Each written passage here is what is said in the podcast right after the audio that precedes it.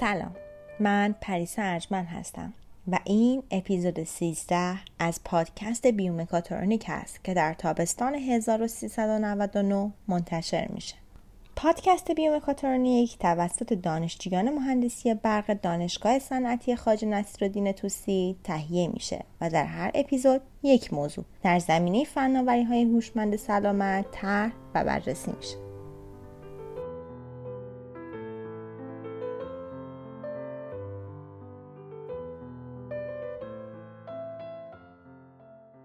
توی این اپیزود می‌خوایم با هم بررسی کنیم که منشأ حرکت از کجا بوده.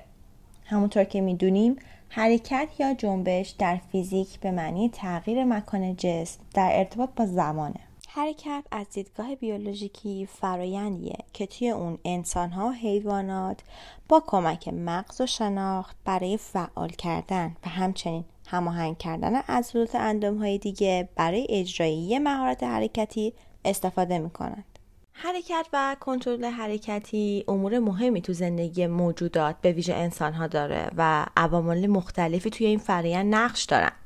سیستم عصبی مرکزی که شامل مغز و نخاست مهمترین عامل کنترل حرکته.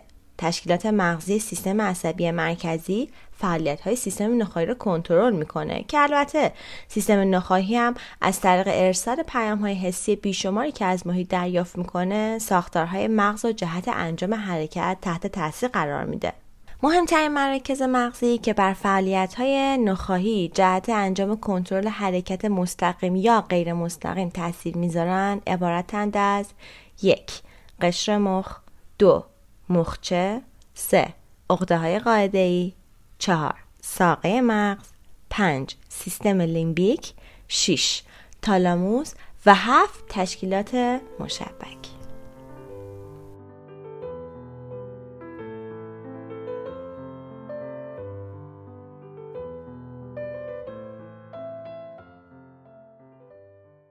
حرکت از تداخل سه عامل ایجاد میشه. فرد محیط تکلیف یا وظیفه حرکتی. این سه که گفتم کیفیت و کمیت حرکتی که انجام میشه رو تعیین می‌کنن. هر فردی یه عمل حرکتی رو با توجه به تجربه گذشته میزان درک حسیش و دقت و اندازه خودش انجام میده. شرایط محیط و وضعیت اشیاء اطراف هم می‌تونه بر روند عمل حرکتی تاثیر بذارن. همچنین نوع وظیفه‌ای که برای فرد تعیین میشه می‌تونه به توالی و اشکال خاصی از حرکت تبدیل بشه. اگه بخوایم راجع به کاربردهای علم کنترل حرکت بهتر صحبت کنیم باید بگیم این روزا مطالعه ها و یافته های دانشمندان علوم اعصاب و نورفیزیولوژیست ها درباره سیستم حرکتی و منشأ حرکت پیشرفت قابل ملاحظه ای داشته. تحقیقات و نتایج حاصل از این علوم تئوری های زیادی رو درباره کنترل حرکت ایجاد کرده. نتایج حاصل از این مطالعات رو می‌تونیم در قالب مواردی که بهش اشاره خواهیم کرد دونست مثل توانبخشی بیماران که این موضوع در مسئله فیزیوتراپی و کاردرمانی مطرح میشه. بسیاری از بیمارا به دلیل اختلالات سیستم حرکتی مشکلات متفاوتی رو تو انجام فعالیت های روزمرهشون دارن. آگاهی و دانش پایه تیم توانبخشی در ارتباط با مکانیزم های کنترل حرکت باعث درمانی بهتر و سریعتر میشه. هر گونه اشکال یا اختلالی در مجموعه عوامل موثر بر حرکت زمینه مشکلات حرکتی رو به صورتهای مختلف ایجاد می‌کنه.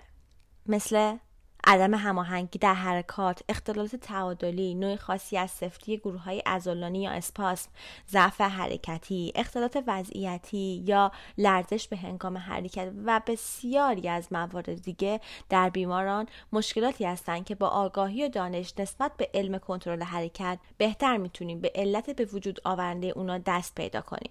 فهم علت مشکلات حرکتی بیماران بسترهای لازم و برای درمان توسط یک تیم توانبخشی فراهم می‌کنه. موضوع بعدی که می‌تونیم بهش اشاره کنیم تربیت بدنیه. آشنایی کارشناسان گروه تربیت بدنی به مباحث کنترل حرکت نگرش جدید و تازه‌ای در این گروه جهت انجام فعالیت‌های ورزشی و آموزش حرکات ایجاد می‌کنه. درک مدل های عصبی کنترل حرکت دانش نوینیه که دسترسی و فهم اون باعث افزایش کیفیت کار این گروه از کارشناسان میشه. موضوع بعدی می‌تونه آموزش ورزشکاران حرفه‌ای باشه و در نهایت آسیب های ورزشی. اینا همگی از کاربردهای علم کنترل حرکت بودن.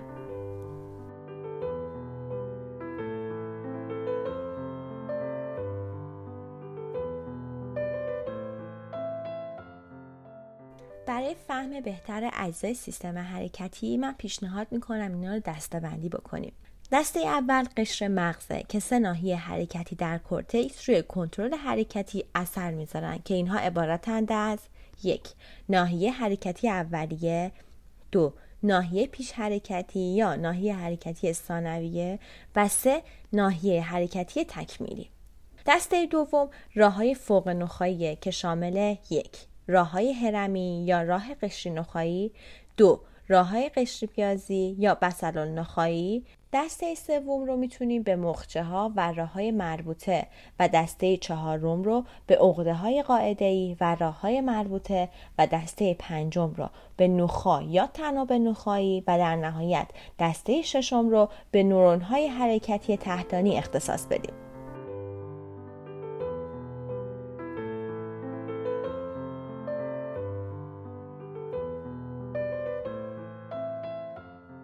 تا اینجا پادکست که با من همراه بودین. من راجع به اجزای سیستم حرکتی صحبت کردم و اونا رو معرفی کردم. اما خب این اجزا چه تاثیر روی هم دیگه می‌ذارن و چطور میشه که یه حرکت صورت پیدا کنه؟ اینجاست که من می‌خوام راجع به راه مشترک نهایی صحبت کنم. می‌پرسین راه مشترک نهایی چیه؟ با من همراه باشین.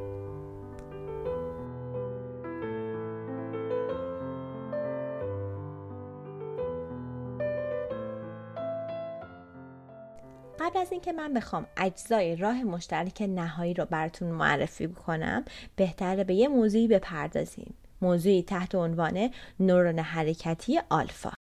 نورون حرکتی آلفا فیبرهای عضلات اسکلتی یا فیبرهای خارج دوک عضلانی رو عصب رسانی می‌کنه.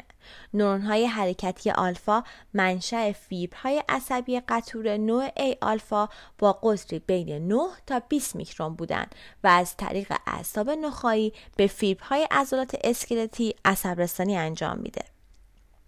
سرعت هدایت آلفا موتور نورون ها بین 50 تا 100 متر بر ثانیه است و آلفا موتور نورون ها درختان دندیزی بسیار بزرگی دارند که حدود هزار ناحیه تحریکی رو از قوس های رفلکسی و مسیرهای نزولی یعنی راه های فوق نخایی و همچنین اجسام سلولی اونها پنج هزار ناحیه مهاری را عمدتا از نورون های مختص به نخا که در طول نخا به بالا پایین میرن دریافت می‌کنه. بعد از نورون های حرکتی آلفا مسئله که بهتر راجبش قبل راه مشترک نهایی صحبت بکنیم تماس عصبی ازولانیه تماس عصبی ماهیچه یا ازولانی ناحیه‌ایه که هر صفحه انتهایی منشعب از نورون حرکتی تحتانی با قسمتی از قشای یک فیبر عضله اسکلتی ارتباط سیناپسی ایجاد می‌کنه.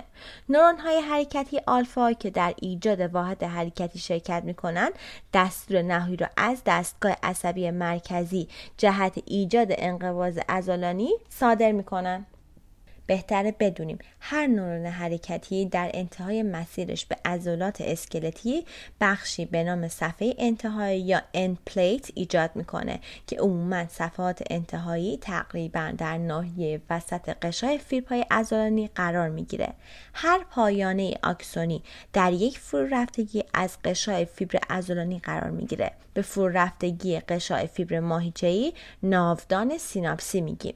پایانه آکسونی در خارج غشای فیبر عضلانی فاصله اندکی نسبت به غشای فیبر داره به فضای بین پایانه آکسونی و غشای فیبر عضلانی شکاف سیناپسی میگیم چین خورده های زیادی در عمق ناودان سیناپسی فیبر ماهیچه ایجاد میشه که هر کدوم شکاف زیر عصبی نامیده میشه.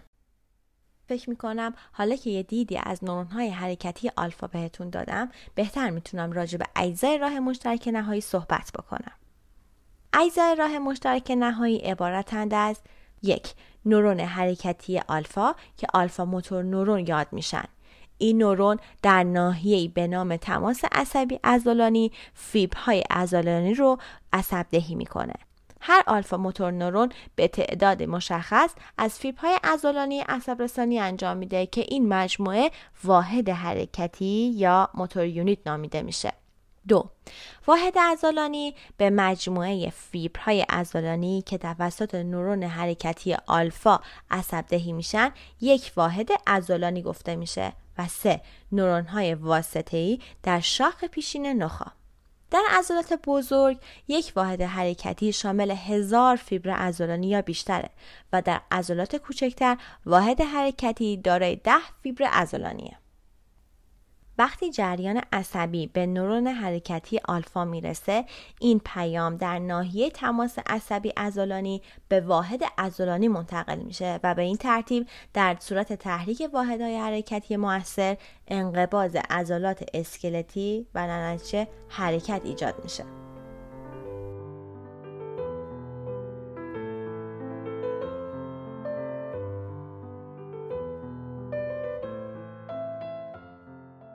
تا اینجا راجع به اجزا صحبت کردیم ولی راجع به انقباز عضلانی صحبتی نکردیم.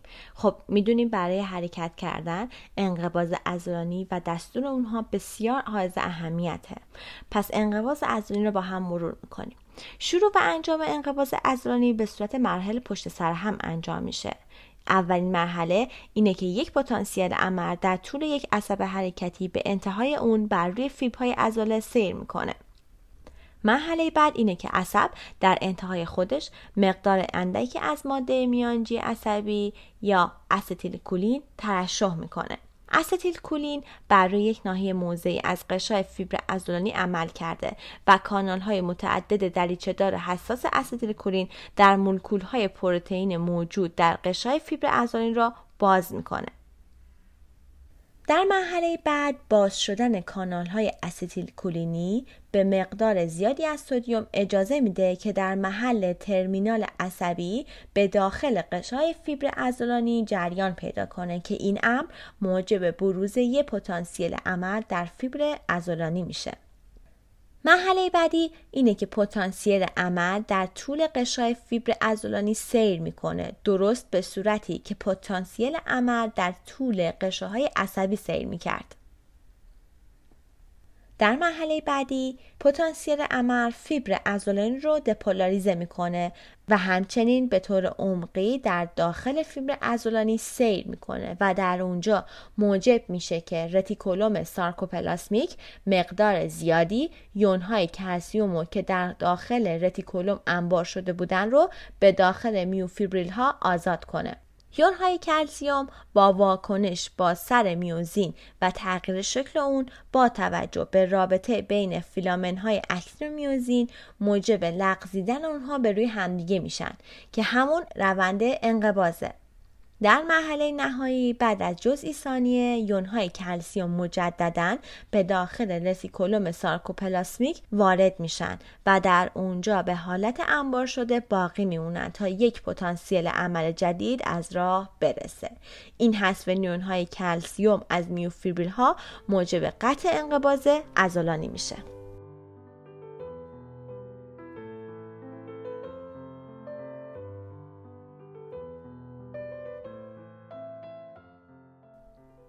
فکر می‌کنم تا اینجا هممون فهمیدیم که چقدر این سیستم سیستم حرکتی منشأ حرکت و کنترل حرکتی پیچیده است. گفتیم که اختلالات می‌تونه خیلی جزئی باشه به شدت و میزان و آسیب بستگی داره و می‌تونه روی عملکرد ما خیلی تاثیر بذاره.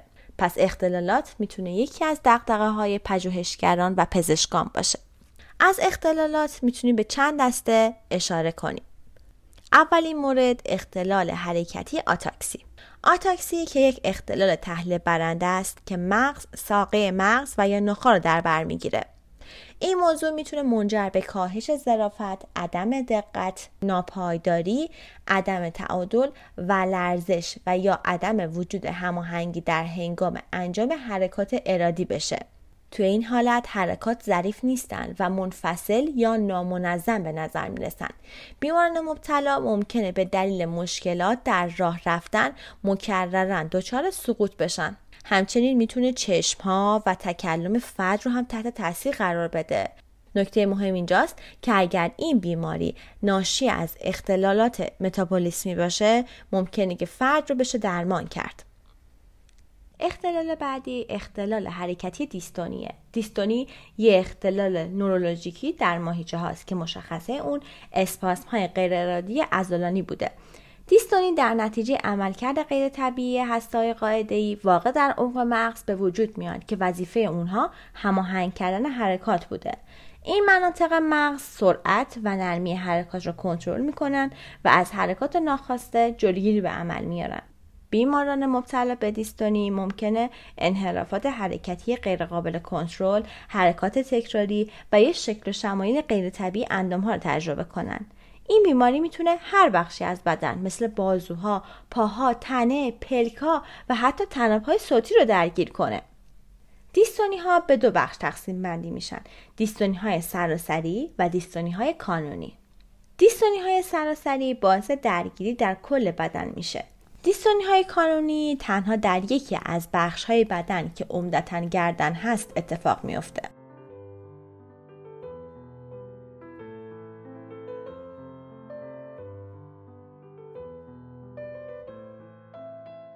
اختلال بعدی اختلال لرزش حرکتیه لرزش حرکتی نوعی لرزش غیر کنترل شده است که معمولا یک یا دو دست یا بازوها را درگیر کرده و در حین انجام حرکات پایه تشدید میشه این نوع لرزش حدود 5 میلیون آمریکایی را درگیر خودش کرده. طبق اطلاعات کتابخونه ملی پزشکی، لرزش حرکتی اغلب در افراد بالای 65 سال دیده میشه.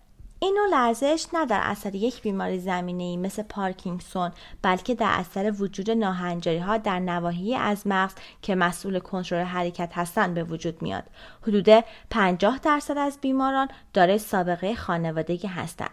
این وضعیت معمولا منجر به بروز عوارض جدی نمیشه اما قطعا می‌تونه با فعالیت های روزانه تداخل پیدا کنه و منجر به استرس فرد بشه. حتی اگه وضعیت بیماری فرد باعث بشه کارهای روزانه اون مختل بشه و یا تاثیر منفی بر کیفیت زندگی اون داشته باشه درمان دارویی یا حتی جراحی در نظر گرفته میشه. اختلال بعدی که می‌خوام راجع صحبت کنم فکر می‌کنم اسمش برای خیلی از ماها آشناست. بیماری پارکینسون. بیماری پارکینسون یک اختلال عصبیه که به طور عمده بر نورون های تولید کننده دوپامین در یک منطقه خاص در مغز به نام ماده سیاه اثر می‌ذاره. دوپامین نقش مهمی در تنظیم حرکت بدن داره و کاهش اون می‌تونه علت بسیاری از علائم بیماری پارکینسون فرد مبتلا باشه. علت این آرزه دقیقا مشخص نیست اما خب اکثر کارشناسان تصور می‌کنن که ترکیبی از عوامل ژنتیکی و محیطی می‌تونه تو بروز این بیماری موثر باشه. علائم و نشانه های بیماری می‌تونه در هر فرد متفاوت باشه. شروع علائم اولیه ممکنه خفیف بوده و مورد توجه قرار نگیره. بیماری اغلب از یک طرف بدن شروع شده و معمولا حتی بعد از شروع علائم در هر دو طرف فرد علائم در همون طرف شدیدتر از طرف مقابل میشه. از نشانه های این بیماری میشه به لرزش یا رعشه که معمولا از یک اندام دست یا انگشتان شروع میشه اشاره کرد همچنین می‌تونیم به آهسته شدن حرکات سخت شدن عضلات تغییر در وضعیت تعادل از دست دادن حرکات خودکار تغییر در حرف زدن و یا تغییر در نوشتن اشاره کرد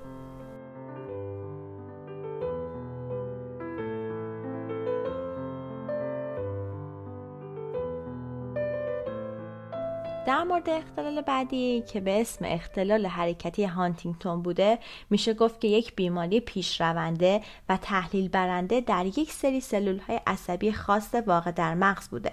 شروع این بیماری معمولا در سنین بین 35 تا 50 سال هست که به مدت 10 تا 25 سال و به صورت پیشرونده ادامه پیدا می‌کنه. تخمین زده میشه که این بیماری یعنی هانتینگتون یک نفر از هر ده هزار نفر رو در ایالات متحده درگیر می‌کنه. یک نوع خاص از هانتینگتون در سنین جوانی 20 سالگی و یا کمتر از اون ایجاد میشه که 16 درصد از موارد کل رو شامل میشه. علائم هانتینگتون عبارتند از لرزش، حرکت غیر ارادی اندام های تن و صورت، تحلیل سریع توانایی های ذهنی و ابتلا به مشکلات روانی. هانتینگتون یک بیماری ارسیه پس باید گفت احتمال ابتلای کودک با یک والد مبتلا 50 درصد بوده. این بیماری هیچ درمان قطعی براش وجود نداره. پیشرفت کامل هانتینگتون معمولا در عرض 10 تا 30 سال صورت می‌گیره. محققان متوجه شدن که هرچه علائم در سنین پایینتر تظاهر پیدا کنه پیشرفت بیماری شدیدتر خواهد شد. اختلال آخری که می‌خوام راجبش صحبت بکنم به اسم اختلال حرکتی MSA هست. MSA یا Multiple System Atrophy یک بیماریه که در اون حرکت فشار خون و بقیه اعمال بدن دچار اختلال میشه. این بیماری از فردی به فرد دیگه متغیره. از علائم این بیماری میشه به سفتی عضلات و در حالت ایستاده به سرگیجه، عدم تعادل، ناپایداری و عدم هماهنگی حرکات اشاره کرد. کاهش چشمگیر فشار خون، سباکی سر، قش و یا تاری هم دیده میشه.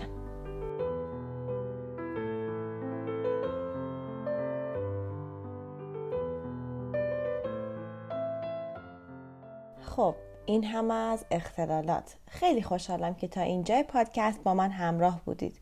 امیدوارم شنیدن این پادکست ذره به دانشتون کمک کرده باشه. شاد و سلامت باشین. خدا نگهدار.